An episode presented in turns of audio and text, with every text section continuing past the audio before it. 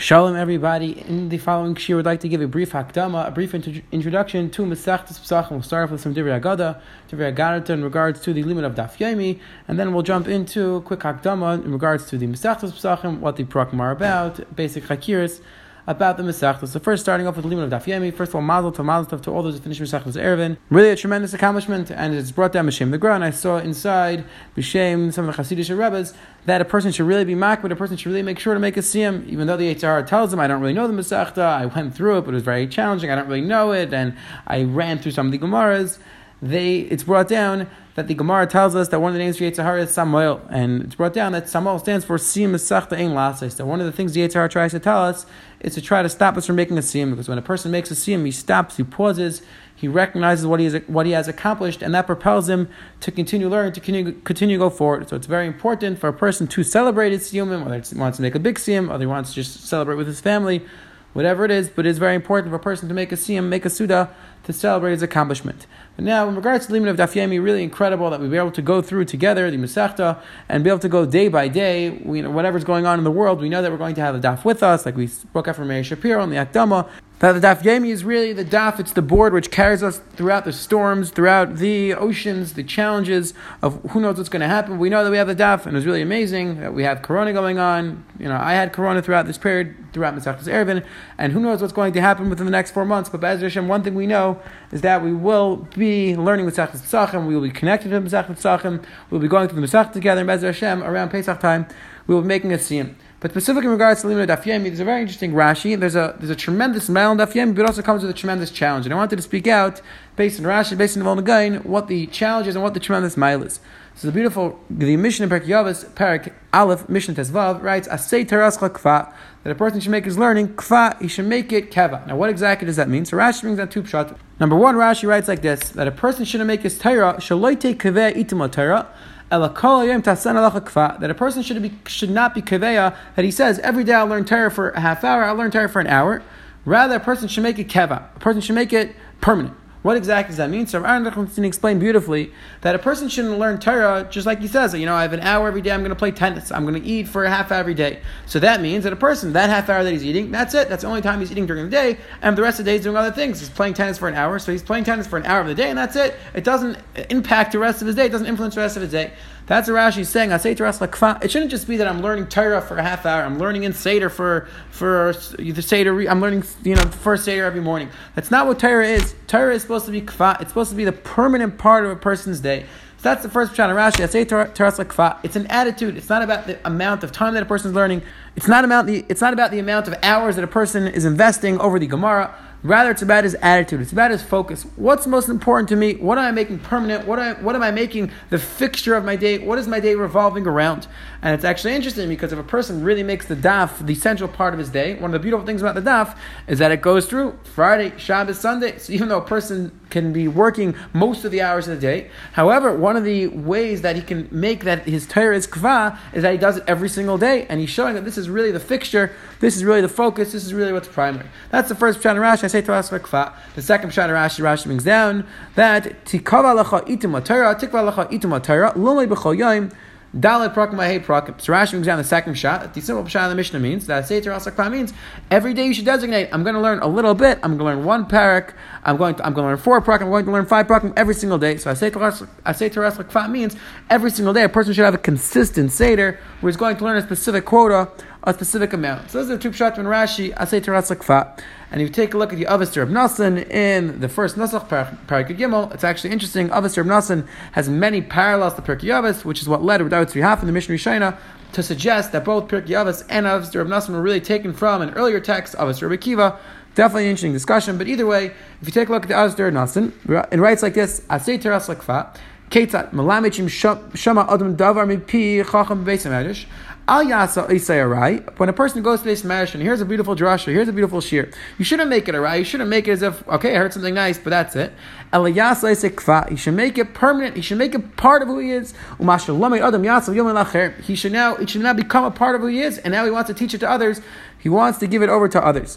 So again, the Rav Rasim is telling us the idea of Asay Kfa. It doesn't just mean a person should make sure to learn Torah every single day. That's important also. That's Rashi's second shot.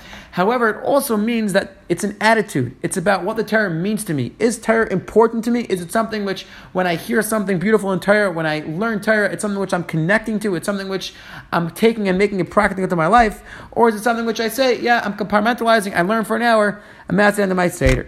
So again, another beautiful thing of Daf Yomi that it gives us the sense of learning, the sense of connecting to our learning every single day and bringing it practically into our lives. However, there is a very big challenge, there is an important challenge which I've personally felt in the limit of Daf Yomi and the limit of anything which a person has a civic quota. And that is the Vilna Gaon in Mishlaim, Parakid Zayin, Chav as well in the end of Shnei Siliyo, in Mitzachos Brachas. He writes like this, very important. The Pasuk of Mishnah says like this, as Penei Mevin Chachma, That the pnei, the chacham has the chacham in front of him, and the ksil is looking b'ktseha arts, the edge of the earth. Explains the Vilna Gaon beautifully. Kolaymar, hamevin ein likvaitz. The person who is intelligent, he's not looking to jump, he's not looking to run anywhere. Elamevin mashal fanav. He focuses on what he's learning in front of him. Aval ksil ein of arts. Says Vilna Gaon, be'es yaschal The ksil, the fool, when he sits down to learn. All the Ksil wants to do when he sits down to the Gemara Daf base is he wants to finish Shas. He wants to finish the Masechta. It says there's three things in the world: Toiv, Ariv, Umayil. And that's the that is the word ariv. Sweet says the Vilna Gaon. The relation of ariv also comes from the idea that there's something which is ariv, something which is taim, and something which is mayil. Which the Vilna Gaon is marach and shnei he explains that there's three types of food items in this world. There's something which is very sweet and that's, for example, a candy, but it's good for you right now. It's very sweet for right now. However, after afterwards, it's not healthy for your body. And then there's something which is mild, something which is helpful for your body. It doesn't taste very good, so when you eat it right now, it doesn't taste good. However, it's mild in the future. It is something which is healthy. You have a vegetable, you have something which you don't necessarily appreciate, but it's healthy for your body. And then there's something which is taif. Taif explains the Vilna something which is good now and it's good in the future. Something which tastes good, but it's also something which is healthy, which is good for your body. Says the Vilna similarly in learning, there's three types of t- ways that a person can learn.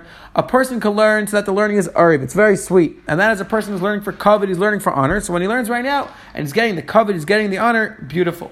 And then there's a type of person who's learning who's a mile. He's learning, even though right now he doesn't necessarily appreciate his learning, he's not connecting, he's not enjoying, but he knows that eventually he'll get the halacha so eventually he'll be able to get the practical halachas. He'll, he'll finish Shas, he'll finish the Masechta. So that's a mile, that's somebody who's not not enjoying the learning now, but eventually he'll enjoy it.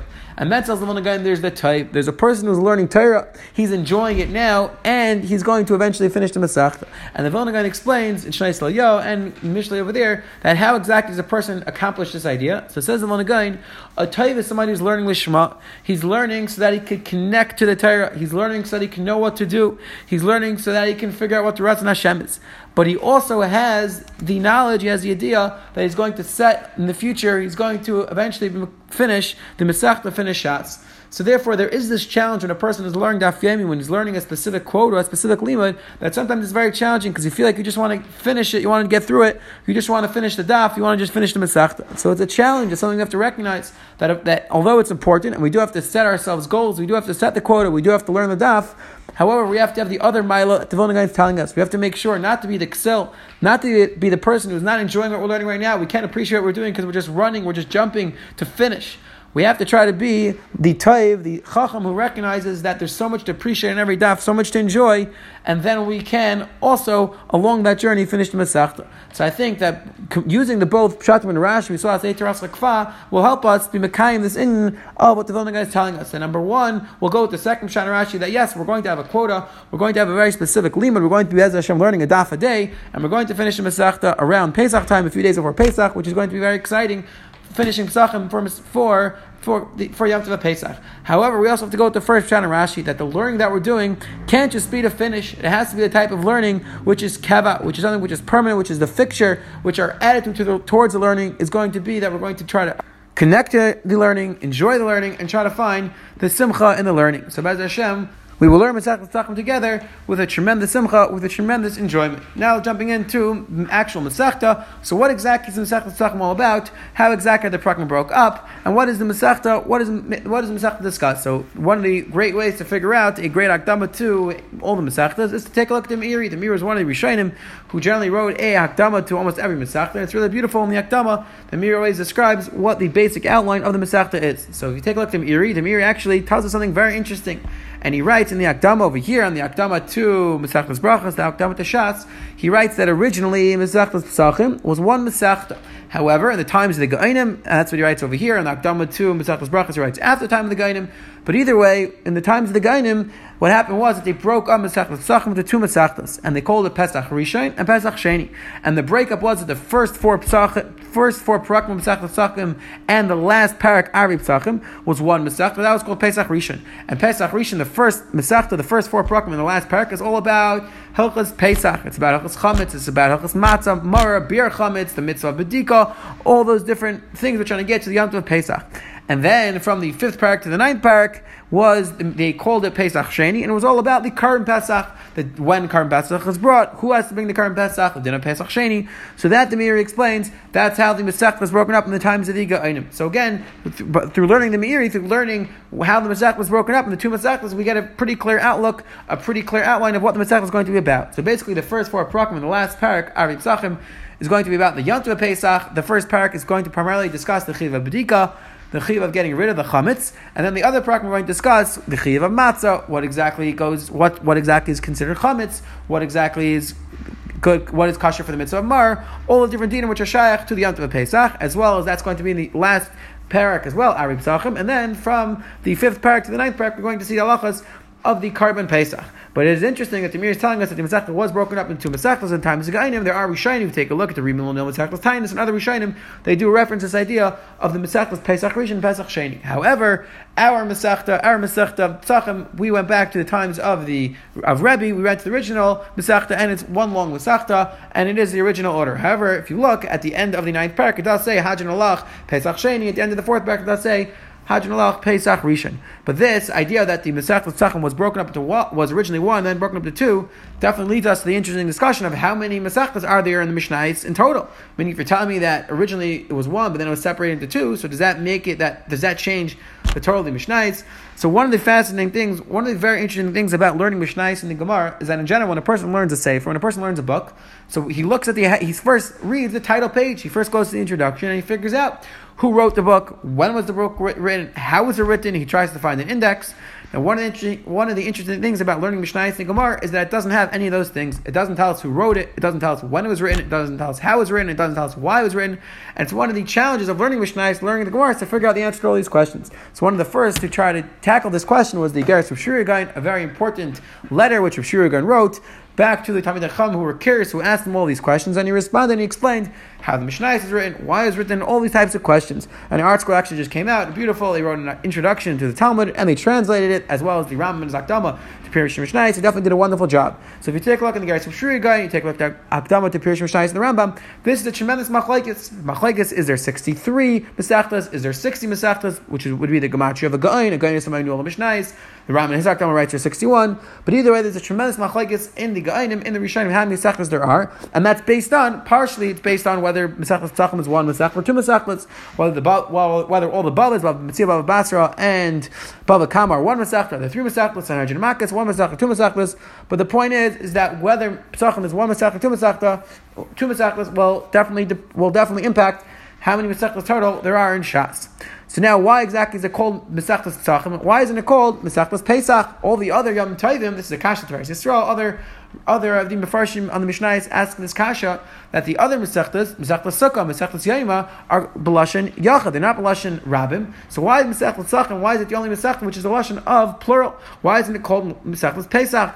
So Tetzis Yam to suggest, based on what we just saw from the Meiri, that it could be because the times of Gainim they split the Masechta up into two Mesachtas, Mesachtas Pesach Rishon and Masechtas Pesach Sheni. So that's why it could be it's called Masechtas Tzachim, or suggested it's Yom Tiv. Maybe because we bring two Karim Pesachs, we bring we bring a Karim Pesach. There's these Pesach Rishon, Pesach Sheni. So therefore, maybe that's why it's called Masechtas Tzachim. But either way, definitely interesting to figure out why exactly Pesachim is called Pesachim and not Masechtas Pesach. So now the actual Masechta, the first parak is going to discuss basically most of the first parak is going to discuss the halacha of bedikas chametz, the halacha of checking for chametz, the halacha of beer chametz. So now one of the important things to keep in mind is that yeah, what are the halachas of chametz? What are the mitzvahs and days of chametz? So there are quite a few mitzvahs and days which are renegade to the mitzvah of chametz. Number one is isra achil and isra.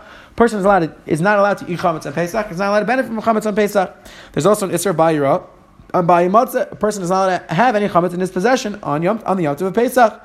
A person is also mechuyev to get rid of the chametz. This is the mitzvah of tashbisu. A person is obligated to get rid of the chametz. We're going to see in the Gemara, Tashmenes Machlekes, Tanayim, Amrayim, what is the best, for, how is a person obligated to get rid of this chametz? Does it have to be specifically through sreifa, or can it be through any means of destruction? A tremendous machlekes in the Tanayim, a big machlekes in the Gemara. There's also a very interesting machlekes, which we're going to, as we go through the first parak, we're going to try to bring rise back and forth to the shaila.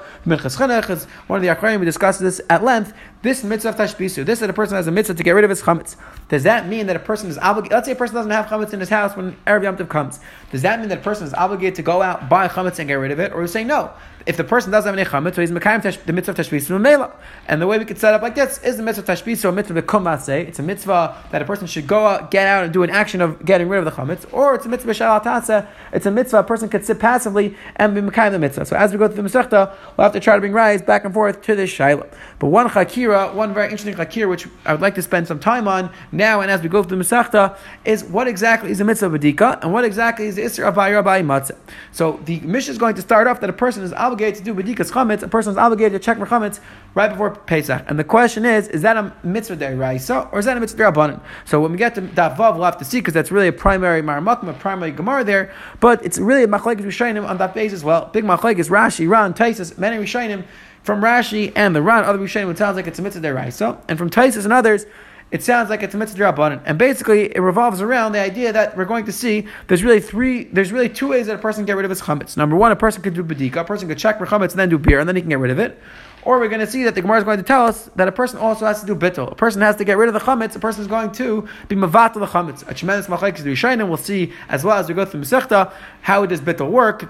Does bittul work through the mechanisms of hefker when a person is mavat his chametz and he makes it like the dirt? Is that through the mechanisms of hefker, or it's a different mechanism like the Ran says? Generally, hefker doesn't work believed, and the Gemara is going to tell us that bittul technically works believed. And the lashon of making it like the dust of the earth is not is not a nusach of hefker. So a big discussion is bittul using the mechanism of Hefker, or is Bittel a new type of mechanism? But the Shaila is, when we say that a person has an obligation to do beer, or to do, or either a person can get rid of the chametz, or a person can out the chametz. The question is, does the, is that are both them mitzvahs deraisa? Is one of them mitzvahs deraisa? Is one of them mitzvahs derabanan? Does both them does both them work? Does none of them work? That's going to be a discussion, which is really a big machlekes rishayim. But we'll just take a look. The Pri Megadim, the Rush, who wrote a pirish on Psachim, wrote the Rosh Yosef on Psachim. He writes like this in Nakdama. He brings down four different pshatim in this discussion. He brings down four different pshitas in the rishayim. What how exactly it works, and he writes that the shita which is, he feels is the most correct is the first shita, and that is Bitol ve'en Then midat raisa. A person has two options. When a person has chametz in his house, whether he knows about it, whether he doesn't know about it, the halacha is either he could do bitol, either he could say that all the chametz in my house is batal, or he could do be mavar. He could look for the chametz and destroy it. And explains to Pri that if a person doesn't know that the chametz exists, so you, the Torah didn't tell him that. Oh, but if you find the chametz on Pesach, now you're ever an No, if a person does bitol, if a person does bedika properly, so now if he finds chametz on Pesach it's not his problem. That's not his issue. B'shegi. Come acham. Hashem can Hilchach Daibet beer explains Rosh Yosef. Let's say a person does a proper bedika, or he does bittul. Let's say he does. Let's say he doesn't do bittul. He does bedika, and he gets rid of all the chametz that he found in his house. And then on Yom Tov comes along and he finds chametz. So now technically a person could say that oh, you're over in Esther b'shegi because even though you did your best, you looked for the chametz, but still, you practically speaking, you had the chametz. Just like a person who eats chayla, a person who eats fat, even though he thinks that what he's eating is mutter, he thinks that what he's eating is regular meat. But if he eats it and he comes out of chayla, it's an Esther b'shegi. Says Rosh Yosef, no bittel and beer work, and therefore if a person does beer, a person looks for the chametz, and he's mavar all the chametz which he knows about, the Allah is he's not over if it comes out that he finds chametz on Pesach. And this is what the Ran over here, a very important Ran, writes as well in the beginning of Masech Pesach, right here on Daf Beis, and we could set up as a chakira, that midiraisa, a person who does bedika, a person who checks his house properly, and now he finds all the chametz that he, he looked carefully, and he finds all the chametz that he saw, and he burns it. And then it comes on Pesach, and the second day Pesach comes along, and now all of a sudden he finds a piece of bread under the couch, under the table, he finds a piece of chametz. So now the question is, do we say that since he did bedika, and since he did as much as he can, so therefore he's not over any Yisr, or do we say no? As, as, it's very nice that he tried as much as he could, but Lamaisi is a Shegeg, Lamaisi is over the Yisr B'Shegeg. So the Ran writes a very important Yisr, says the Ran, that no, a person who finds the chametz on Pesach, the Allah is, he's not over any Yisr, because the Torah said a person can rely on a chazaka. So a person who checked his house and he did the best that he can. So now there's a chazaka that his house, there's no chametz in his house. So therefore, says the Ran, a person who finds chametz on Pesach, he's not over an Isser. However, there's a big machlekes in Yachreinim when the Ran writes you're not over an Isser. Does he mean that you're not over an Isser b'shegeg? However, you're over an Isser b'ainis, or no? He means you're not over an Isser b'chlal. So if you take a look at the Aruch Shulchan, Magen Avram, others, Shulchan Aruch Rav, and others, they sound like that you're not over an that you're over an Isser b'ainis. That even though it's not Isser b'sheg, but it is an Isser b'ainis. Other Achrayim seem to suggest that no, you're not Aver Bechlal. And the question is, what exactly is this machlekes you on? What exactly is machlekes based on? So there is de- definitely a very interesting discussion, which is negate to kala to kula, definitely negate in many different places. A person relies on a chazaka, a person relies on a raiv, a person relies on an edim. What happens if it comes to that they're wrong? Let's say a person relies on Edim, Edim tell him, tell him Allah that this is mutter. And then it comes out the Edim were lying, or comes out the Edim were wrong. What is Allah? Do we say that the person didn't do any Aver B'chlal because Lamaisi relied on the Edim? Or to say no, that since even though he was allowed to rely on the Edim, but it came out they were wrong, so therefore he's Ever Nitzah B'Sheik. This is a fascinating discussion, a very important truth of the Edim Yehuda, a very important truth of the Rebbe and some Ches, where writes that even though he was an Einis, but still, Einis is still an Avera, and therefore even though he's not, he didn't do anything wrong, but still he's still considered einus and he needs a kapara. So definitely a fascinating discussion in Achrayim. So this nakuda, this idea that, that we're going to figure out in the Ran, when the Ran says that a person is not over an isser, when a person finds chametz on Pesach, so the, and the shaila is when he says he's not over an isser, does that mean he's not over an isser b'shegig, or does that mean he's not over an isser b'chlal? That is going to be something we're going to try to figure out as we go through the Masechta, as we go through Masechta Tzachim. We're going to try to see if there are any rise to the shaila that a person who finds chametz on Pesach is he over an Isser b'shegig l'mafreya, or is he not over an Isser? That is going to be one of the shadows we're going to try to figure out as we go through Masech. So again, Bezer Hashem, we are going to jump right into Masech Tzachim, starting from phase, and the first parak is going to primarily discuss the Chiva B'dika, when the Chiva B'dika starts, when the Isser of, when the Isser of eating Chametz begins, and that will be Bezer Hashem, the first parak. Have a wonderful, wonderful day.